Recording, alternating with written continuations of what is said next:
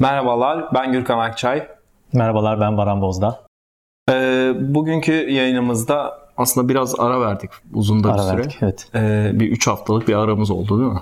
Elimizde olmayan sebeplerden kaynaklı üç haftalık bir kesintiye uğradık. Ee, dileriz ki bundan sonra kesintisiz devam edeceğiz. Umarım. Nasıl gidiyor Baran? İyi, iyi. Genel olarak iyi. O sıkıntılı dönemi biraz atlattım. İyi. Şimdi biraz daha içeriklerimize, yani bir sonrakinde ne yapabiliriz, nasıl içeriklerimizi birbirine bağlayabiliriz. Biraz daha bu yayın, podcast ve devamında yapacağımız yayınlara e, odaklanmaya başladım. Sen nasılsın? İyisin. Ben de iyiyim. Bir tatile girdik. Bir haftalık bir evet, tatilim süper. Var benim de. Ee, o yüzden mutluyum. Motive geldim. Süper. ee, şimdi ne konuşacağız bugün? Ondan bir bahsedelim istersen. Olur. Sen söyle. Bugün evrimin, evrim fikrinin, temel e, yürütücü güçlerinin, e, yani etkenlerinin e, ve tanımlarının üzerinden geçmeye çalışacağız. Evrim nedir? Konsept olarak neyi ifade eder? E, bu değişim süreci nelere bağlıdır? Evrim süresince türleşme nasıl ortaya çıkar?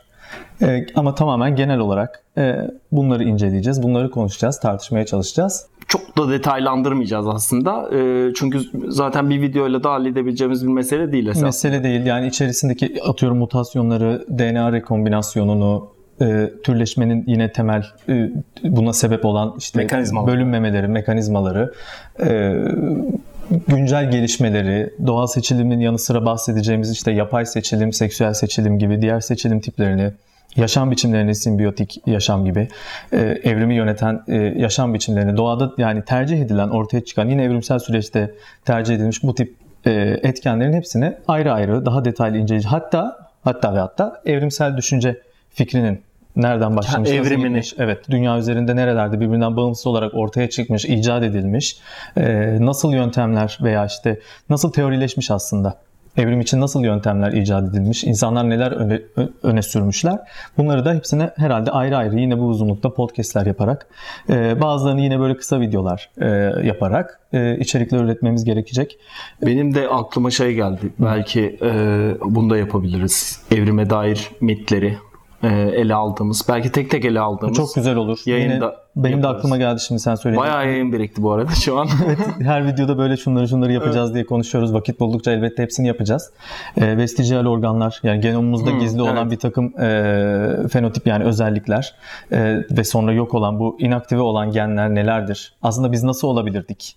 Gibi e, muhtemel evrimsel yolaklar üzerine konuşuruz. Hatta insan evrimini ayrı konuşmamız gerekir. İnsanın göç yolaklarını, e, Orta Doğu'dan geçip, Afrika'dan çıkıp Orta Doğu'dan geçip dünyaya nasıl yayıldığını, bu göç e, güzergahları üzerine konuşuruz. Ve bu göçler sırasında ortaya çıkmış bir takım fenotipler, özellikler var. Çekik göz, ten rengi, bir takım kemikler, sakal yapısı gibi ırk özellikleri üzerine konuşuruz.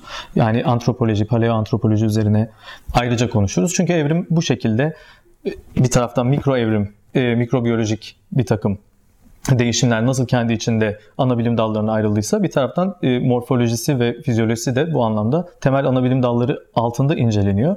E, hepsi için belki ayrı ayrı derin evet. içerikler üretiriz. Bu bir e, belki evrim derslerinin bir girişi gibi olur. Çünkü hani şu ne diyor evrimle ilgili, bu ne diyor, nasıl fikirler var falan gibi, hani güncel e, şeye, yani toplum içerisindeki, hatta bazen gazetecilerin dahil olduğu falan, yani bu işle profesyonel anlamda ilişkisi olmayan insanların dahil olduğu şeyden bağımsız tutup işi, bilim dünyası ne diyor, nasıl teoriler öne atıyor, doğal seçilim nasıl tartışılıyor şu an, ne konumda, ee, evrim bir tartışma konusu değil. Hmm. Bitmiş bir şey ama işte yolakları, bu, bu teorinin içine mekanizmalar. eklenecek mekanizmalar tartışılabiliyor hala, hala evet. tartışılıyor doğal olarak. Bunlar nelerdir? Bunları konuşuruz. Ee, gelişmeler oldukça bunları yine ayrıca böyle hani haber gibi e, verebiliriz. Sunabiliriz. Çok hoş olur. olur. Ee, yavaş yavaş evrimle ilgili konuşmaya başlayalım o zaman. Başlayalım. Ee, şöyle yani hani e, Darwin'le mi başlamak lazım? Bizim yapacağımız kısmı için yeterli. Aslında tabii ki yani ne Darwin e, evrim fikrini evet. ortaya atan ve başlatan insan, ne de Darwin'le bitti bu tartışma. Evet. Tam tersine Darwin arada çok güzel bir basamak görevi gördü. Öne attığı şeylerle, yanlış veya doğru söylediği bir takım önermelerle e, ve gözlemleriyle, tabii bir Beagle serüveni, Galapagos, sakın. Ona değiniriz şimdi herhalde. Evet, onlara da değiniriz. E, yani Darwin o gemide olmasaydı, yani başka bir disiplinden disiplinde çalışan veya işte doktor olmuş olsaydı, o yani bir şekilde o serüvene katılmamış olsaydı biyoloji bugün bu halinde olur muydu? Bir sürü evet. soru işareti var. O yüzden oradan alıp Dar- Mesela Darwin e, yine sözünü kestim. Hiç önemli. Bugün kes hep gerek, sözünü keseceğim kes, seni. Kes, kes. Ee, gerek. Darwin'in o gemiye çağrılış hikayesi vardır biliyorsun. Evet, ee, Fitzroy'un. Evet, Fitzroy'un e, çağrısıyla. E, gemi bu arada bir donanma gemisi. İngiliz donanma gemisi ve sahil haritalandırmasını yapıyor. İşte İngiltere'den evet. yola çıkıyor ve işte e, kıta e, Avrupa'sını ve Güney Amerika'yı e, harita kıyılarını e, haritalandırmak üzere yola çıkıyor. Darwin de aslında e, bir doğa bilimcisi, yani naturalist e, esasında. Evet. evet. Gemiye bir sadece Fitzroy'a, yani geminin kaptan, kaptanına arkadaş olması e, şeyle çağırılıyor. Evet, o Fitzroy'un öyle bir sanıyorum şeyi var. Birisi benimle birlikte gemide bulunsun. Çünkü gemi mürettebatıyla evet. donanmada böyle bir hiyerarşik şeyden dolayı e, Fitzroy gibi gemi kaptanlarının, soyluların gemideki e, mürettebatla, diğer insanlarla, subaylarla çok fazla günlük sosyal ilişkilerini geliştirmediklerini biliyoruz. Bu gelenek tabii. Ee, belki isteseler de yapamıyorlar. Onun için e, soylu ya da işte nasıl denir, tam bir işte beyefendi birisiyle akşam yemeklerini paylaşacak, sohbet edecek. Darwin'de ee, tam biçilmiş kaftan mı? Tam öyle. Aslında yani o geminin bir, bir taraftan şunu da söylemek gerekiyor. İngiliz donanmasında bir gelenek var. Ee, bir e, askeri doktor ve doğa bilimci bir kişinin e, gemide bulunması, bu keşif gemilerinde e, bulunması bir gelenek. Bulunuyor. Bir, bunun için bir kontenjan var. Ee, aslında Beagle gemisinde bu kişi e, Robert McCormick. Asıl görev onun aslında. Darwin Robert McCormick'in yanında bir doğa bilimci olarak gitmiyor oraya. Tamamen e, Fitzroy'a e, accompany olarak, yani ona yolculukta eşlik, eşlik etmek için gidiyor. E, Tabii McCormick bir süre sonra şeyde geri dönüyor. Darwin'in bütün gezide topladığı örnekler yavaş yavaş, yani tamamen kişisel merakından topladığı örnekler, işte bir takım e, canlılar, kavanozlara koyup fosiller.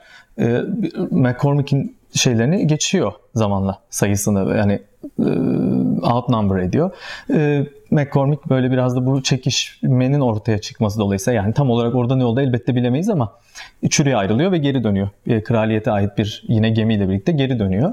E, do, ondan sonra artık Darwin o geminin e, ana doğa bilimcisi oluyor. Gemi bu arada çok Ya böyle bilgiler vermek istiyorum. Ben çok seviyorum çünkü. Güzel gemi e, Darwin şöyle, şöyle hayal ediyor gemiyi, yani devasa bir gemi olarak hayal ediyor Beagle'ı, ama gittiğinde e, çok küçük, hatta bir fırkateyn e, tarzında bir gemi olduğunu görüyor. E, yetmiş üç kişiyle birlikte işte mürettebatla katılıyor. Kendisine bir oda veriliyor işte. E, Oda da böyle geminin burun kısmına yakın bir yerde işte. Çok hmm. Darwin bu arada bir seksen boyunda bir adam, yani hani uzunca da bir adam. Ee, oda çok dar. Gemi küçük olduğundan kaynaklı. Orada hatta bir hayal kırıklığına uğruyor. Ben işte bu gemide nasıl beş yıl geçireceğim gibi hmm. e, bir hayal kırıklığına da uğruyor. İşte odasına giriyor, işte hamağını kuruyor. E, ve aslında yolculuğa çıktığında da başına böyle nasıl diyelim, hani deniz e, tutulması geçiriyor, hmm. denizden e, ba- bayağı da aslında şey geçiriyor, yani başına gelmedik e, musibet kalmıyor. Orada uğradığı bölgelerde, işte geminin uğradığı bölgelerde ziyaret ettiği insanlarla e, muhatap olduğu durumlarda da yine karşılaştığı zorluklar hmm. ortaya çıkıyor. Ama Beagle seyahati aslında e, bizim doğal seçilim e, teorisinin E, temellerinin atıldığı temelinin yer. atıldığı yer.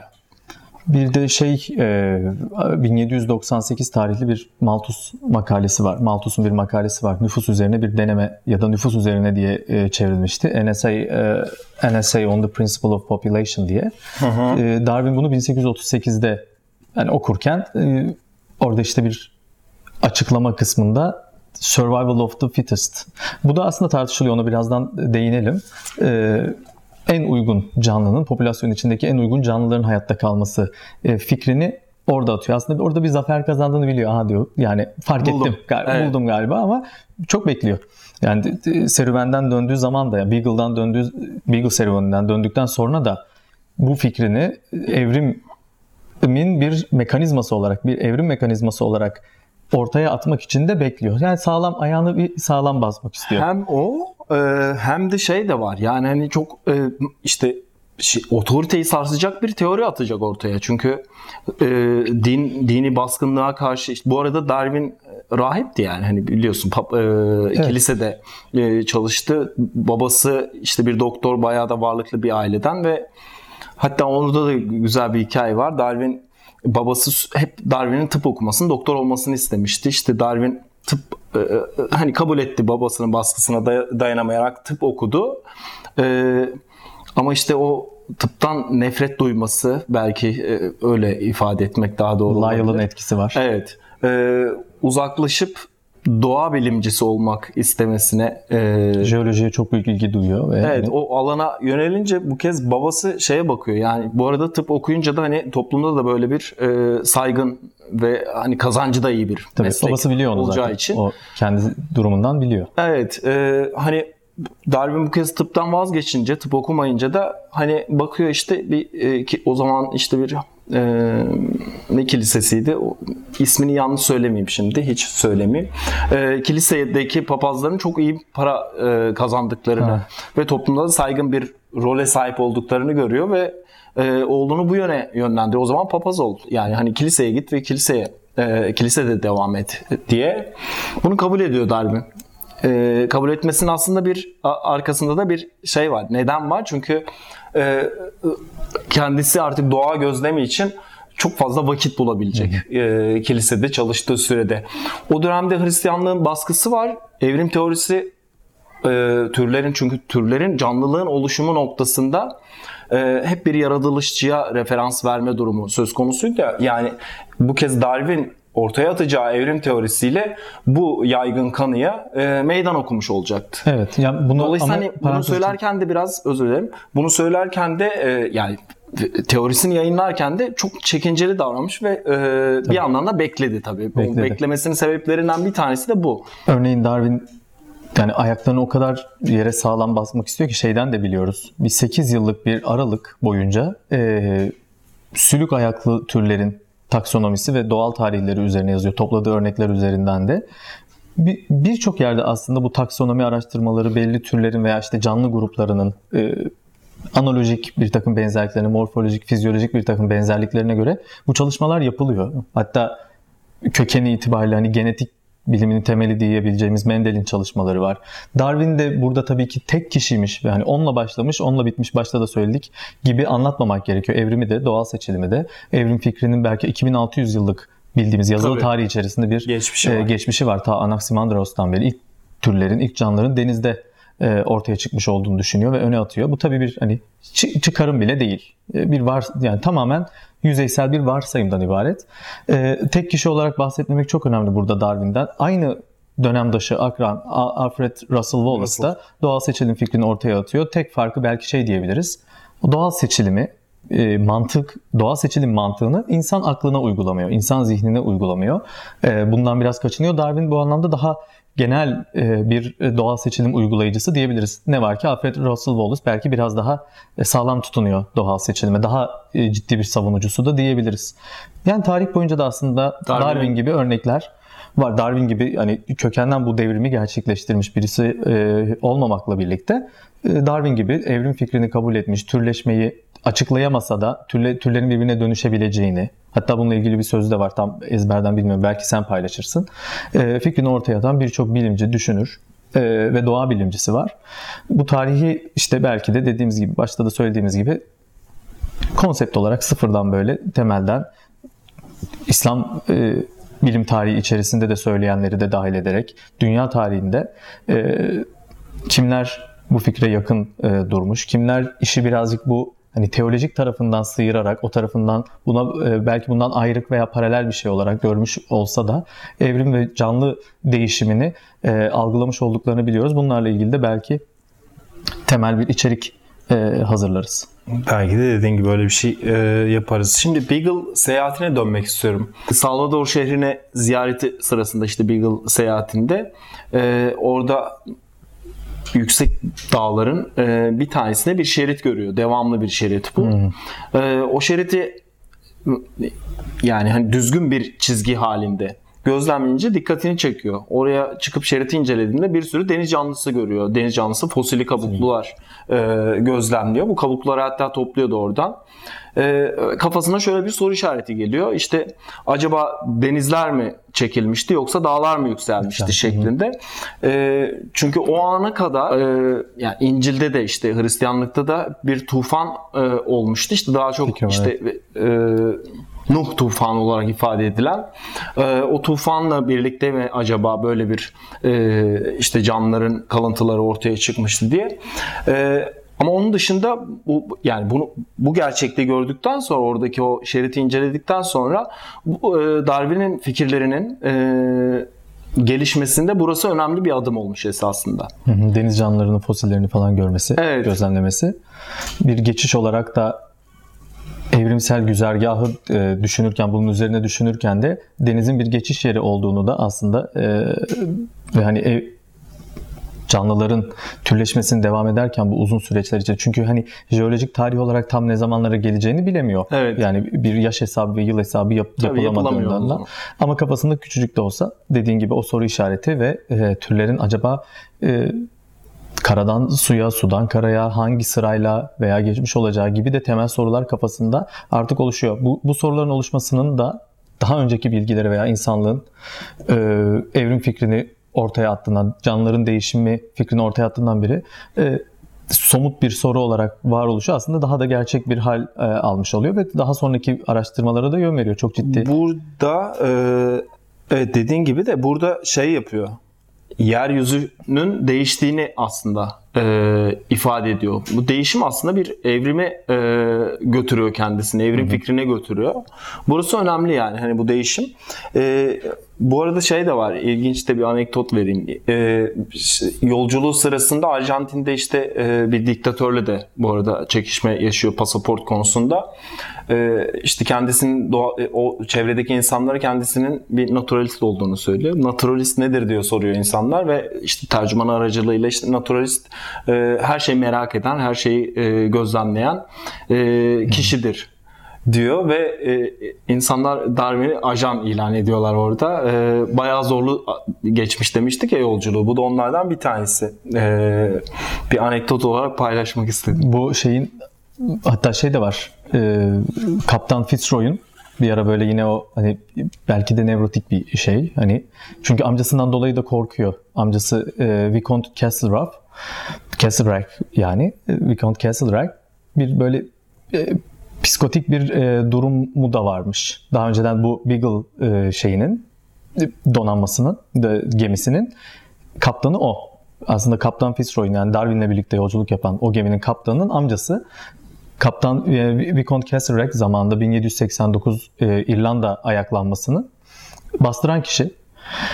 Çok büyük rol oynuyor. Daha sonra İngiltere'nin Napolyon zaferi sırasında da Dışişleri Bakanı ama bin sekiz yüz yirmi ikide de kendi boğazını kesip intihar ediyor.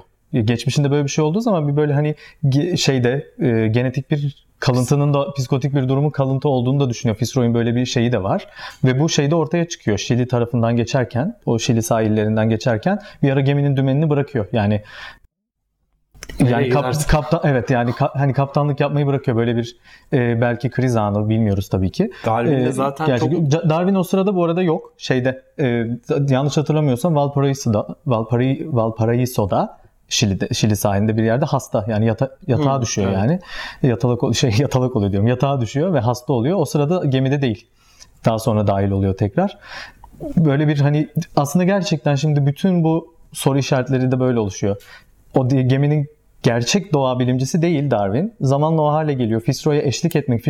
Fitzroy bu e, amcasından kalma bir psikotik durumdan korkmuyor olsaydı Darwin gibi bir company ya da işte yardım yanında bir e, dostu. Ona evet eşlik edecek birisini aramamış olacaktı ve belki de doğa tarihi içerisinde, evrim düşünce tarihi içerisinde böyle bir sıçrama belki de yaşanmayacak. Tabii bu belkiler üzerine konuşmak doğru bir tarih incelemesi olmaz ama sen şimdi ihtimal dahilinde. E, Fitzroy'la e, Darwin bu arada yolculuk boyunca başta çok anlaşacaklarını falan düşünmüştü Fitzroy ama e, yolculukta da şey, anlaşamamışlar. Evet. Şu, bir de mesela şey var, o dönemde Fitzroy Darwin'in foto... E, simasını gördüğünde o dönemde şey olayı var. Yani hani yüz yapısından insanların karakterine dair çıkarımlarda bulunma durumu var. Burun yapısı e, çok hoşuna gitmiyor. Ondan dolayı da bir ön yargısı oluşuyor Darwin'e karşı.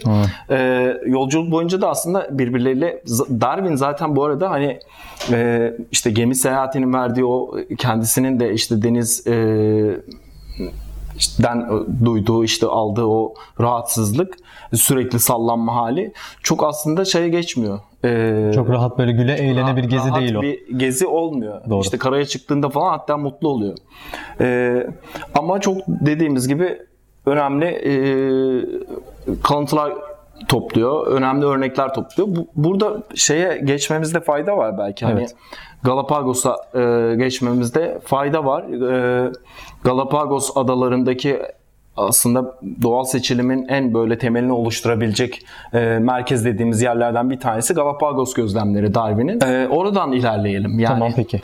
D, e, Galapagos'ta bu arada çok ilginç. E, oradaki canlılar hiçbir yani insan uğramamış bir adadan bahsettiğimiz için e, hiçbir şekilde insan teması söz konusu değil hayvanların ve e, dolayısıyla insana da çok yakın davranıyorlar. Darwin de bu durumdan bayağı faydalanıyor hmm. esasında. Hatta kaplumbağaların bir tanesinin sırtında dolaştığı bile söylenir e, adaları. O kadar da e, tembelmiş bir anlamda diyebiliriz. E, Galapagos'ta bir sürü örnek topluyor ve bu örneklerin hepsini de gönderiyor bu arada. E, İşte neyi topluyordu? Finçler. Finçler. Yani İspinoz. Türkçesini düşünün. İspinoz. Ha, İspinozlar. Ee, İspinoz örnekleri topluyor. Bunların mesela farklı örnekler olduğunu düşünüyor. Farklı türler olduğunu evet. düşünüyor. Ee, bunu gönderdiğinde bu arada Darwin fark etmiyor onun farklı tür, aynı, aynı tür, tür olduğunu. olduğunu fark etmiyor. Evet. Ee, John Gould fa- fark ediyor. John Gould'a gönderiyor. John Gould fark ediyor ee, aynı türe ait olduklarını bunların aslında. Bu John Gould da bu arada bir kuş e, boy... Ta, e, tahnitçisi, tahnitçisi, tahnitçi, tahnitçi evet. sisi, e, kuş boyacısı John Gould'a gönderiyor. John Gould bunu keşfediyor. E, orada neyi gözlemliyor Darwin İspinozlarda? Gaga yapılarına dair bir gözlemde bulunuyor. Yedikleri ve... e, şeylerle, tohum diyebileceğimiz şeylerle beslendiği gaga sertliği ve işte gaga uzunluğu arasında bir ilişki görüyor. Bu bir yönlendirici aslında yani kafasında olan zaten fikirleri bir yöne doğru evrilmesini de sağlıyor. Yani bu gözlemlerin hepsi aslında birikmiş şeyler. Birazcık hani evrim konusu da öyle, evrimle ilgili fikirler de öyle. Hep bir anda çıkmış gibi bir yanlış anlaşılma var. Bir anda tek bir şey görüp ha demek ki türleşti, türleşiyoruz biz ya da işte bir maymunlarla ortak olan bir atamızdan bir anda bugünkü halimize dönüştük gibi. Hani sanki o evrimsel dönüşümle bizim evrimle ilgili fikirlerimizin dönüşümü aynı paralelde inceleniyor. Asla öyle değil. Gözlemler birikiyor ki Darwin bile o kadar uzun süre bekliyor yani fikirlerini temellendirip yayınlamak için. Ne bilimsel anlamda bir içeriğin e, delillere dayalı bir fikrin veya teorinin ortaya atılması çok basit bir şey. Bir anda oluyor. Ne de bu evrimleşme. Aradaki yıl farkı tabii ölçülmeyecek, karşılaştırılmayacak derecede fazla ama Darwin e, bu fikirlerini oluş, Darwin'in bu fikirlerin oluşmasında İspinozların çok büyük etkisi var diyebiliriz. Alfred Russell Wallace'ın bu denli hani tamamen o doğa içerisinde yapılmış gözleme dayalı Darwin'in yaptığına eş tutulacak bir e, durumu yok. Ama o da doğal seçilimi yine Darwin kadar e, doğru bir temele dayandırıp, şey, evrimi doğru bir temele dayandırıp doğal seçilim fikriyle ön plana çıkıyor. Buradan yola çıkarak belki artık yani evrim bugün bildiğimiz anlamda Darwin'le bu yani bu büyük devrimle, bu büyük adımla başlamış. Evrim araştırmaları daha sonra genetiğin, D N A'nın keşfi, genetiğin keşfi, e, mikrobiyoloji ve embriyolojiyle artık bugün bildiğimiz hani bilgilerimizin oldukça yoğun böyle şeyler dolusu, işte makaleler dolusu bilgilerimizin gelişmesini sağlamış ana bilim dallarının oluşması ve bunları ortaya çıkaran şart, yani evrimi ortaya çıkaran şartlar üzerine konuşabiliriz. Bir konsept olarak yani tanım olarak evrimle şimdi hani bu küçük kısa tarihini, bu doğal seçilimin Hı. kısa anekdotlarla tarihini konuştuk. Bir genel olarak bir evrim tanımı yapalım. Tan, yani tanım bir ansiklopedik anlamda değil ama Hı. Neyi kastediyoruz evrimle? Kısaca e, neyi kastediyoruz? Evrim biriken D N A değişimleri etkisiyle türlerin geçirdiği uzun dönemli değişimler, değişimler. nesiller boyu oluşan değişimler ve bu, bunların birikmesi. Evrim içerisinde bu değişimlerin e, isimleri var, sınıflandırmaları var. E, doğal olarak bu de, değişim dediğimiz zaman ortaya bir de hız kavramı çıkıyor. Eğer bir değişim varsa ne kadar sürede, yani oranı ne, yani hızı ne? Bu türden türe değişiyor. Her tür bir ara tür. Evet. Her Hiç. tür değişiyor ama diğer türden farklı hızla değişiyor. Çünkü nesil oranı, nesil geçiş oranı, hızı aynı değil. Bir sürü ya, diğer etmenle birlikte. Aynen öyle. Tabii ki bu sadece bir tanesi olmakla birlikte. Yavrularınız ne kadar sürede dölleyebilir, üreyebilir hale geliyor? Hangi üreme yöntemin yöntemiyle ürüyor? Eşeyli mi ürüyor, eşeysiz mi ürüyor? Eşeysiz üremenin içindeki e, sayısız, yani birçok e, örnek. örnek ve çeşit var. Bunların hangisini kullanıyorsunuz? Tür olarak genomunuzun büyüklüğü e, nedir? Bir değişim sizin genomunuzda ne kadarcık bir değişimdir? Bunların tamamına bağlı. Atıyorum Ginkgo biloba dediğimiz ağaç iki yüz yirmi beş milyon yıl içerisinde o kadar az değişmiş ki. O zamanki iki yüz yirmi beş milyon yıl önceki hallerine bakınca Ginkgo biloba hiç değişmemiş gibi görünebilir. Yani amatör bir göze öyle görünebilir ve sadece ona bakarak nasıl evrim yok ya da işte doğal seçilim yok demek yanlışsa, bir bakteriye bakıp ha evrim bu hızda gelişiyor demek ki. Demek yanlış. Onların bölünme hızıyla yirmi dakikada bir bölünüyor. Bir Escherichia coli bakterisi ortalama doğru besin ortamında. Onun evrim hızı ve değişim hızı aynı değil. Doğal olarak türler yavaş yavaş değişiyor. Binlerce nesil boyunca değişiyor ve bin, binlerce neslin ortaya çıkardığı o doğal şartlara göre canlının bir özelliği ortaya çıkıyor. Bir veya birden fazla özelliği ve doğal şartlara göre artık bu özelliklerle en uygun canlı yaşamına ve soyunu devam ettiriyor. Tam burada şeyi söylemek lazım. Şimdi e, the survival of the fittest e, ifadesi aslında hı hı. burada şeyi kastediyor. Bir karakter kastediliyor. En uygun karakter. Şimdi bunu pek çok kişi aslında yanlış kavruyor. Fittest derken canlı, canlının e, organizma düzeyinde ele alıyor ama orada e, the survival survival of the fittest dediğimizde en uygunun hayatta kalması dediğimiz durum o e, karakterden, yani özelliğin, en uygun özelliğin aktarılması, evet. e, kalıtımla aktarılması. Genetik karakterin veya fenotipinde diyelim. Yani parantez içinde. Evet, evet. E, Bu durum artık ortaya çıktığında ne oluyor? Türleşme dediğimiz yeni bir biriktikçe birikiyor. E, yeni tür dediğimiz bir önceki türle e, çiftleşse verimli döl veremeyecek, üretemeyecek e, yeni bir tür oluşuyor. Ortaya Onu çıkıyor. Da o parantezi de biraz genişleteyim ben hemen kısacık. E, verimli döl verememe durumu nasıl açıklanabilir? Herhangi iki türün şartlar olgunlaşsa ve bir yavrusu olsa bile eğer o yavru yine kendisi gibi o iki türden oluşmuş diğer yavrularla birlikte üreyebiliyorsa bu verimli döl verebildikleri anlamına gelir. Yani döllerinin verimli olması burada. Soru işareti bu. Yavru üretmeleri yeterli değil. Yani eşek ve atın Tam katırı, katırı yani oluyor örneği. Ama katırlar birbiriyle üreyemiyor. Demek evet. ki katır bir tür değil. Tür değil. Kurt tür köpeği değil. gibi. gibi. Burada verimli döl ifadesinin doğru anlaşılması lazım. Çünkü aslında verimli döller sadece evrimi yürütüyor. Ne var ki bunun da bir, yani evrim hem yavaş ilerliyor dedik, hem verimli döl, yeni, yeni türleşmeden de kısacık bahsettik. Bunu da birçok örnekle tabii ki bu bilgimizde de sapmalar oldu. Bunda da değişmeler oldu. Bunlardan bir örneği de, bunlardan bir tanesi de iki bin on beş yılında E, yayınlanan bir makaleyle kamuya sunuldu. Hatta bunu bilim filmine de içerik olarak e, sunmuştuk. Dilersen onu e, ufacık bahsedeyim ondan. Buraya Kerevit. açmıştım. Yeni bir süper klon kerevitin oluşması. E, bu kerevit kendi süper klonunu kendi kendine üretti. Nasıl oldu? Bir dişi bir e, poliploidi durum ortaya çıkıyor. Ge- e, D N A rekombinasyonu sırasında bir bölünmeme durumundan sonra iki kromozom çiftine karşın üç kromozomlu oluyor bir dişi. Bu dişi daha sonra aynı türün, aynı kerevit türünün erkekleri tarafından döllenemiyor. Döllenemediğini fark ediyoruz. Ama kendi kendine ürüyor. Kendi kendine ürettiği yumurta aslında yeni birey olarak ortaya çıkıyor. Bunlar zaman çok, yani çok iyi akvaryum canlıları olarak doksan beşten beri kullanılıyordu. Bulundukları o vahşi bölgede de tam Madagaskar'a kadar, Madagaskar'dan Yeni Zelanda'ya kadar okyanus bölgesinde tekrardan hızla yayıldılar. Bu kerevitlerden yeni bir tür oluştu ve bir anda oluştu. Tek bir e, genom değişimiyle, genomdaki bir değişimle, D N A bölünmemesiyle de demek ki çok hızlı bir şekilde yeni tür oluşabiliyor. Bu yalnız bizim için geçerli değil. E, yani hayal edebiliriz. İhtimali varmış gibi değerlendirebiliriz. İstatistiki hesaplarını yapabiliriz ama genelde bitkilerde gözlemlediğimiz bir şeydi bu. Ee, hayvan olarak da birkaç örnekten biri ve net olarak bildiğimiz bir örnek bu. Mermerli marbled e, diye geçiyordu. Mermerli kerevitler, mermer kerevitler veya e, kendi süper klonlarını ürettiler. Bu süper klon, süper klon hiç döllenme ihtiyacı olmadan kendi kendine çıkardığı yumurtaların büyümesiyle üreyebiliyor.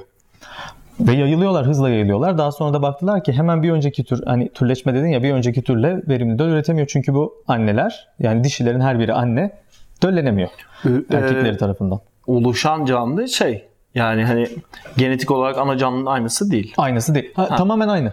Onu sorduğun çok iyi oldu. Oluşan tür bir orada...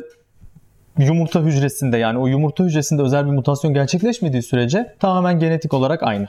A, a, bire ata canlının aynısı. Aynısı. Bire tamamen birebir aynısı gibi oluşuyor. Aynı bakterilerdeki gibi düşünebilirsin. Gibi şu an tamamen eşeğsiz sürüyor. Yani. Eşeğsiz üredi ve yeni bir tür oluştu. Yeni tür oluştu. Evet, yani ve, ve iki bin on beşte yayınlandı. Dileyenler e, makalenin üzerinden de e, orijinal kaynağına gidebilirler. Hı-hı. O da biyoarşivde yayınlanmıştı galiba. E, hatta Mainz University olabilir. The Marbled Crayfish as a Paradigm for Saltational speci- e, Speciation by Partogenes. E, oto, evet, poliploidi. İşte bahsettiğimiz otopoliploidi ama yani kendinden olmuş bir şey. And Partogenesis in Animals adıyla yayınlandı. Dileyenler kaynağına da gidip görebilirler. Gözümüzle gördüğümüz tam insan hayatı içerisine sıkışmış bir evrim işte gözümüzle e, gözlemleme şansı bulduk. Zaten aslında bütün ilaç sanayinin temelinde o bakterilerin evrimini, hatta bizim yönettiğimiz yapay seçilimle artificial seleksiyonla, birazdan Hı-hı. seleksiyon tiplerinden bahsederiz. Hı-hı. Yapay seçimle ürettiğimizde de gözlemliyorduk evrim ama bu kadar gözler önünde ve herkesin görebileceği, bakın yeni tür oluştu. İşte bir müdahale olmadan, dış müdahale ya da bir omnipotent, dünya dışı bir müdahale olmadan bakın türleşme işte gözümüzün önünde gerçekleşiyor diyebileceğimiz oldukça somut. Bakteri bile çünkü hala e, bu işin içinde olmayan insanlara bir nevi soyut görünebiliyor, gözle görülmediği için hep bir yanılma payı varmış gibi geliyor ama aslında bu bir tartışma konusu bile değil ve çok daha büyük bir canlıda da aynısını bizzat gözlerimizle gördük. Buradan ee, şeye geçebiliriz. Evrim, seçilimlere seçilimler, geçelim mi? Seçilim tiplerine, evet. Ee, doğal seçilim, yapay seçilim, cinsel seçilim çok detaylandıramayacağız herhalde. Ee, evet yani, yani doğal evet. seçilim, yapay seçilim, işte cinsel seçilim. Yapay seçilim, bu arada doğal seçilime e, şunu söylemek lazım. E, Darwin'in doğal seçilim e, kuramına nasıl diyelim hani tetikleyicisi olan şeyi gözlemliyor Darwin. At ve güvercin üreticilerinde Ee, hmm. istenen bir özelliğin nasıl ortaya çıkarıldığını, bu aslında yapay seçilim uygulanıyor orada ama insanlar belki farkında olmadan, ki muhtemelen farkında olmadan. Mendel'in yaptığı da aslında ee, bir evet, Mendel de aynı şeyi yapıyor bezelyelerde ama e, bu bir yapay seçilim örneği. İstenen bir karakteri biz e, yani iki aynı nasıl diyelim iki, bu yarış atlarında çok kullanılır ya bu. Evet, evet. E, melez olmasın diye Hı-hı. işte. E, melezleme durumu ortaya çıkıyor ve işte bir canlı, e, istenen özellikleri gösteren bir canlı e, yavru elde edilmiş ol, ol, oluyor. Doğal seçilimde ise mekanizma biraz daha farklı. Burada artık yapay bir e, yani müdahale yok. Müdahale doğanın Doğanın kendisinin bilinçsiz baskıları ve e, işte kendi seçimiyle e, ortaya çıkan ya da üreyen, canlılığını sürdüren e, türlerin evet. hayatta kalması durumu. Darwin bunu fark ediyor. Yapay seçilim şeyde de yani son elli elli beş bin yıllık tarih içerisinde gelişmiş olan köpeklerin yani tek bir tür olan Canis lupus. Hı hı. Tüm köpekler vahşi kurt köpeği. Hı hı. E, Bütün şu an bilinen köpek ırklarının tamamı aslında tek bir tür. Hepsi birbiriyle verimli döl verebiliyor. Hepsi aynı tür ama insanların ihtiyaçlarına göre o seçilim yapıp bazen statü göstergesi olarak, bazen işte evde beslemek için daha küçüklerini tercih ederek, hayvanlarına bakmak için daha güçlü ve büyük olanları, hızlı olanları, yani hayvanlarını ya da işte nasıl denir diğer evcil hayvanları veya işte hayvancılık yapanların kendi koyunlarını, kuzularını çoban köpekleri gibi. Evet, sınırlarını şey yapması için, kontrol edebilmesi için ve koruması için kullandıkları köpekler daha iri yarı güçlü. Bu bile aslında buradan başlayan bir yapay, yani insan etkisiyle yapılmış antropojenik etkinin ortaya çıktığı yapay bir seçilim var. Köpek ırklarının, bugün köpek ırklarının dönüşümü. Belki bu ırklar biraz daha değiştiğinde, belki bir birkaç bin nesil sonra artık bazı ırklar birbiriyle çiftleşemeyecek olabilir. Yani bu ihtimal üzerine konuşmak yani çok serbest değil. Herkes yapabilir ama bunun üzerinden bir çıkarım yapmayacağız elbette, ama bu birikim gelişirse ve daha belli bir seviyeye ulaşırsa bazı ırklar artık türleşecek ve birbiriyle çiftleşemeyecek olabilir. Yeni bir köpek türü de ortaya çıkabilir, bilmiyoruz, ama bu yapay seçilimle olmuş olacak. Şu anki ırklaşma da aslında bir yapay seçilim. Sadece zaman çok kısa, yani elli beş bin yıl köpek ırklarının evrimi, o evrim rate'idir, yani o oranı, hızı yüksek olsaydı belki de şimdiden oluşmuş olacaktı. O yüzden aslında hız kavramı da burada çok önemli. Seçilimler bu hıza, maalesef bu hız engeline takılıyorlar. takılıyorlar. Doğal seçilimde şöyle bir durum söz konusu. Yani hani Darwin de bunu ileri sürüyor. Doğadaki rekabet, işte canlıların, türlerin kendi içerisindeki rekabet, rekabeti ve çevresel koşulların sürekli değişiyor olması, o koşullara uygun canlının, hmm. türün hayata kalması ve yaşamını sürdürmesi şeklinde. Evet. O koşullara uygun karakterin, özelliğin hayatta kalması şeklinde, yani doğanın baskılarıyla, doğanın seçmesiyle ortaya çıkan seçilim türü. Evet. Doğal seçilim burada evrimin bir temel yürütücüsü olarak ne olduğunu anlatmakta fayda var. Şunu bir elimden bırakıp göz teması kurup anlatmaya çalışacağım. Doğal seçilim aslında bizim ürediğimiz, üremeye başladığımız anda başlıyor. Bizim bütün e, yani o gametlerimizin oluşması, yani sperm ve yumurtanın oluşması sırasında ortaya çıkan genomik değişimler, mutasyonlar e, veya işte bir takım bölünmeme sorunları, kromozom e, eşlenmeme veya işte fazla eşlenme sorunları, mutasyon, single mutasyonlar, rekom, rekombinan, e, rekombinasyonlar. Bunlar e, D N A'mızda, daha anneden babadan gelecek D N A'da başlayan bir değişime, hatta yani crossover, daha lise seviyesinde bile, ilkokul seviyesinde de galiba öğretiliyor. Crossing over. Crossing over dediğimiz. E, bu tüm bu genomik değişimler, hatta bunlara epigenetik bir takım değişiklikleri de ekleyebiliriz.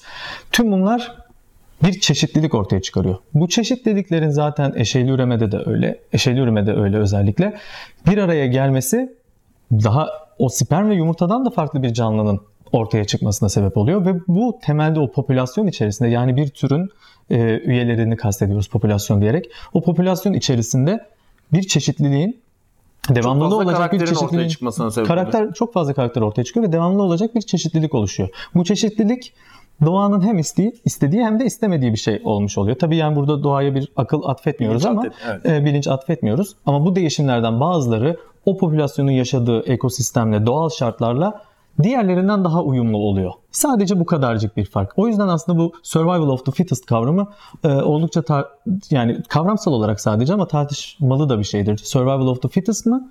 Survival of fitter mı? Daha uygun hmm. olanın mı? En uygunun mu? Hayatta kaldığı gibi. Bu tabii yani sadece kavramsal bir tartışma. Ona artık tanım itibariyle ne derseniz, çünkü ona dönüşmüş olur. O an o şartlara daha uygun olan canlı hayatta kalıyor. Eğer yavruları da hayatta kalabilirse, yani işte evrim bu şekilde e, yarat, yaratabildiği özellikleri, ortaya çıkardığı mutasyonlara bağlı olarak ortaya çıkardığı özellikleri devam ettirebilsin, sürdürebilsin yav, yavrular aracılığıyla. Bu çeşitlilik aslında sonunda bir birey üzerinden ve bu bireylerin oluşturduğu popülasyonlar üzerinden türün gelişimine, farklılaşmasına ve bu farklılaşmanın birikmesi yoluyla da yeni türlerin oluşmasına e, doğru devam eden, bu yolakla süren bir baştan sona bir süreç. O yüzden de aslında başlangıcını tam olarak bilmiyoruz, halen araştırıyoruz. Nereye gideceğini de bilmiyoruz. Çünkü halen değişiyoruz. Bu değişimlere bakarak belli çıkarımlar yapıyoruz ama halen devam ediyor. Sürecek. Ne yönde değişeceğini de bir sonraki doğal şartları tahmin ederek çıkarım yapmaktan öte e, elimizde yani çok fazla veri yok doğal olarak. Bugünün şartlarını biliyoruz. Bugünün şartlarına göre nasıl değişeceğimizi az çok kestirebiliyoruz. Bu kadar. Ne var ki devam ettiğini biliyoruz. Bu yeterli bir şey. Çünkü mutasyonlar devam ediyor. Her bölünmede, her hücremizde mutasyonlar oluşmaya devam ediyor. Kanser, hatta telomer e, içeriğimizde de yani bundan bahsetmiştik. Bunlar birikmeye devam edecek. Biz de türleşmeye aslında devam edeceğiz. her tür türleşir. O yüzden de her tür ara türdür diyeyim. Fikirsel olarak peki, yani burada sözü sana tekrar aktarmak açısından şeyi sormak istiyorum. Evrim bu yolakları, bu değişim güzergahını sürdürürken ne tip genomik değişimler, neler oluyor? Yani bunlara ne diyoruz? Bunları nasıl tanımlayabiliriz? Genomda ne tip değişimler ortaya çıkıyor? Bunların genel ismi nedir? Çünkü insanlar bazen de o tamam evrim oluyor, nasıl oluyor? İşte bir şey var, ipucu var. Ama yani buradan türün nasıl ortaya çıkacağıyla ilgili, yani az önce söylediğim çok genel, yüzeysel olan değişimi çok iyi anlayamıyorlar. Halbuki genomda direkt gözle görülür. Bir sonraki yavruda görebileceğimiz bazen değişimler ortaya çıkıyor. Ee, işte burada şey, şeyi söylemek lazım o zaman. Yani hani işte mutasyon mesela bunlardan bir tanesi. Genomda değişiklik aynen yapan e, mekanizmalardan bir tanesi. Doğru. Bu arada hani tek bir mutasyon e, işte bir neden midir türleşmeye? Yeterli değil. E, yeterli değildir çoğu zaman ama olabildiği durumlarda olabildi. Yani hani küçük işte bakteride bir mutasyonun bir e, farklı bir türleşmeye neden olması mümkündür. E, bundan söz edebiliriz. E, mutasyonlar bunlardan bir tanesi. Burada şans kavramı da var. Yani hani e, tamamen rastgele çünkü. Evet, ben rastgelelik yani. Rastgelelik yani, çok önemli. Bir... Elbette ki evrim şans eseri bir yani türlerin oluşması şans eseri bir durum değildir ama evrimde şans e, faktörü de var. Yani eğer bu mutasyonlar dolayısıyla canlıda oluşacak değişimler o çevresel şartlara, çevresel faktörlere, ekolojiye, ekolojideki değişimlere uyumlu değişimler olmazsa ve bunlar şans eseri ortaya çıkmamış, rastgele e, lik, e, rastgele ortaya çıkmamış olursa, ortaya çıkmazsa bu değişim süresince artık ne kadar yılsa o türün artık yok olacağını ve yok olduğunu görüyoruz. Aslında hep söylenir, bugüne kadar dünya üzerine gelmiş geçmiş türlerin yüzde doksan dokuzu bugün yok. Oluşmuş ve yok olmuş. Kimi türleştiği için, kimi devamında yeni bir türü bırakamadan yok olup gitmiş. Bugün de yok olmakta olan türler var. E, listeler yani güncelleniyor, evet, açıklanıyor, biliyoruz. Bu aslında evrimin biz biz belli bir takım kalıntılarla, çünkü vestijel organlarımız var. İşte atıyorum e, genomumuzda gizli bir takım bilgiler var. Hala kuyruk var. E, embriyolojide e, belli bir safhasına kadar embriyomuz solungaçlı. Bir takım fenotipler, diğer canlılarda gözlemlediğimiz, hatta o canlılarla ortak atalarımızda gözlemlediğimiz bir takım değişimler genomumuzda mevcut. Şunu söyleyelim, yani e, genomumuzda sadece yüzde ikilik bir değişim yap, yapabilsek şempanzeye dönüşebiliriz. Evet. Sadece yüzde ikilik bir farkımız var. Bu değişimi e, yüzde ona çıkartalım, yüzde doksan benzerliğimiz olan fare türlerine dönüşürüz. Yani ortalama, tüm türler için kastetmiyorum ama yüzde onumuzu değiştirsek, yani genomumuzun yüzde onunu değiştirsek bir fareye dönüşürüz. yüzde on altısını değiştirsek yüzde seksen dört benzerliğimiz olan köpeklere dönüşürüz. yüzde otuz beş değiştirsek, bu artık çok büyük oluyor ama yüzde otuz beş değiştirsek tavuklara dönüşürüz. Yani, dino, yani neredeyse dinozorlarla çok fazla farkı olmayan tavuklara dönüşürüz. Onların devamı. Bu aslında şeyi gösteriyor. Biz yani embriyolojiyle daha iyi anlıyoruz şimdi gittikçe. Diğer türlerle karşılaştırmalı olarak da karşılaştırmalı embriyolojiyle de daha derin, net bilgilere ulaşıyoruz. Tek hücreli halimizden gelişip o yetişkin halimize ulaşana kadar geçirdiğimiz değişimin içerisinde bile aktive olan, inaktive olan genlerin içinde saklı bütün evrimimiz. Ee, doğal olarak her gün yeni bir bilgiye ulaşıyoruz. Kuyruklu insanlar doğuyor, işte at toynağına sahip insanlar doğuyor. Bir takım bu morfolojik ve fizyolojik bozukluklar daha önceden kalmış bir takım traitlerin, e, genomik özelliklerin ortaya çıktığı rastgele durumlar. Bunlar o anki doğal şartlara uygun olsa ve bu bireyler ürese, tercih edilse, o seksüel seçilime takılmasa, örneğin o bir seçilim ya çünkü açacağız, ee, takılmasa belki bunlardan yeni türler oluşacak. Çünkü ama bu da yavaş olacak. Gözümüzün önünde aha işte bir yeni insan türü oluştu diyemeyeceğimiz ama on binlerce, yüz binlerce yıl sonra yavaş yavaş yeni bir türün gelişeceği durumlar ortaya çıkmış olabilir. Tüm bunların gizli olduğu, içerisinde gizli olduğu, genomumuzda gizli olduğu bir yapı, yapıyız. Tüm türler böyle, her biri kendi içinde böyle değerlendirilmeli ee, ve bu anlamda evrim aslında içine biriktirerek, genomların içerisinde bu bilgileri saklayarak, D N A'mızın içerisinde bu bilgileri saklayarak yavaş yavaş elbette bir bilinç e, dışı bir yöntemle, yani bilinci olmadan yavaş yavaş ve rastgele ilerliyor. E, bu anlamda da e, aslında bir yönü yok. geriye doğru veya ileriye doğru olabilir. Geri ve ileriden neyi kastettiğinize bağlı olarak. Evrim bir tamamen yanına bir sıfat eklememize gerek olmadan bir değişimin ifadesi, biyolojik değişimin ifadesidir diyelim. Evet, yani çok özür dilerim. Rica ederim. Ee, evrim bir doğa yasasıdır, bir gerçektir ve e, evrim teorisi çeşitli mekanizmalarla e, bu gerçekliği, bu doğa yasasının, bu işleyişi, bu değişimi, dönüşümü e, açıklayan bilimsel yöntemdir, metottur. E, diyelim ve yani bir başlangıç düzeyinde bir giriş yaptık esasında. Evet. Konuya hani biraz dağınık da oldu belki. E, Ama hani bir, en azından bir giriş yapmış olduk. Kavramsal olarak yani evrim bir soru işareti. Bu soru işaretini ne kadar işte neresinden cevaplandırabilirsek o kadar iyi. Çünkü yanlış anlaşılmalara bu kadar açık olan, teşne olan bir şey. Ee, bir takım işte teolojik e, kavrayışlarla da bazen çeliştiği için insanların kafasında ve eğitim e, düzeyinde, eğitim sistemi içerisinde de kendisine e, yeterli Yer bulamadığı, yer, yer bulamadığı için e, ve belki de bunu anlatacak hocaların bile e, eksikliklerine takıldığı için artık ne kadar fazla içerikle, ne kadar çok sorunsalı içindeki soru işaretini cevaplayabilirsek parça parça da olsa e, aslında önemli bir şey yapmış olacağız e, diyelim ve bitirelim ee, istersen. Diyelim ve toparlayalım. Evet. Yani hani bunun herhalde devamı gelir çünkü mutlaka. Başlıklar e, bayağı başlık saydık bu arada saydık video ve içerisinde. Bir, ve bu... havada da kalmış olabilir. O yüzden hani içindeki her şeyi, türleşmeyi de, işte mutasyonları bu... tek tek hani mutasyonlar nelerdir? Ee, tek tek seçilimler nasıl işler? Doğal seçilim, seksüel seçilim, yapay seçilim. Küçük küçük örnekler verdik ama hepsine biyolojik temelli. Hatta evet. Embriyoloji içinde embriyomuz nasıl değişiyor baştan sona? Daha cinsiyetin gen, oluşumu. Gen düzeyinde de belki. Bayağı konu çıkıyor bana. Evet, çok çıkıyor. Yani ee, sırayla hepsini neyse, yapmamız lazım. Neyse, orada bitirelim. ee, genel olarak evrim konusuna giriş yaptığımız bir video oldu. Hatta evrim yüz bir tadında bir video evet. oldu. Bundan sonraki yayınlarımızda bu konuyu biraz daha derinleştirmemiz gerekecek. Farklı boyutlarıyla, farklı mekanizmalarıyla tekrar ele aldığımız yayınlarımız sürecek. Videomuzu beğendiyseniz beğen butonuna basmayı ve kanalımıza abone olmayı unutmayınız. Projelerimizde bizlere destek olmak isterseniz, Bilimfili ekibinin çalışmalarında bizlere destek olmak isterseniz double-u double-u double-u nokta patreon nokta com slash bilimfile hesabından aylık ya da tek seferlik olarak bütçeniz oranında bağışta bulunabilirsiniz ee, diyerek bitirelim artık. Ee, bizi izlediğiniz için teşekkür ediyoruz. Hoşçakalın. Hoşçakalın.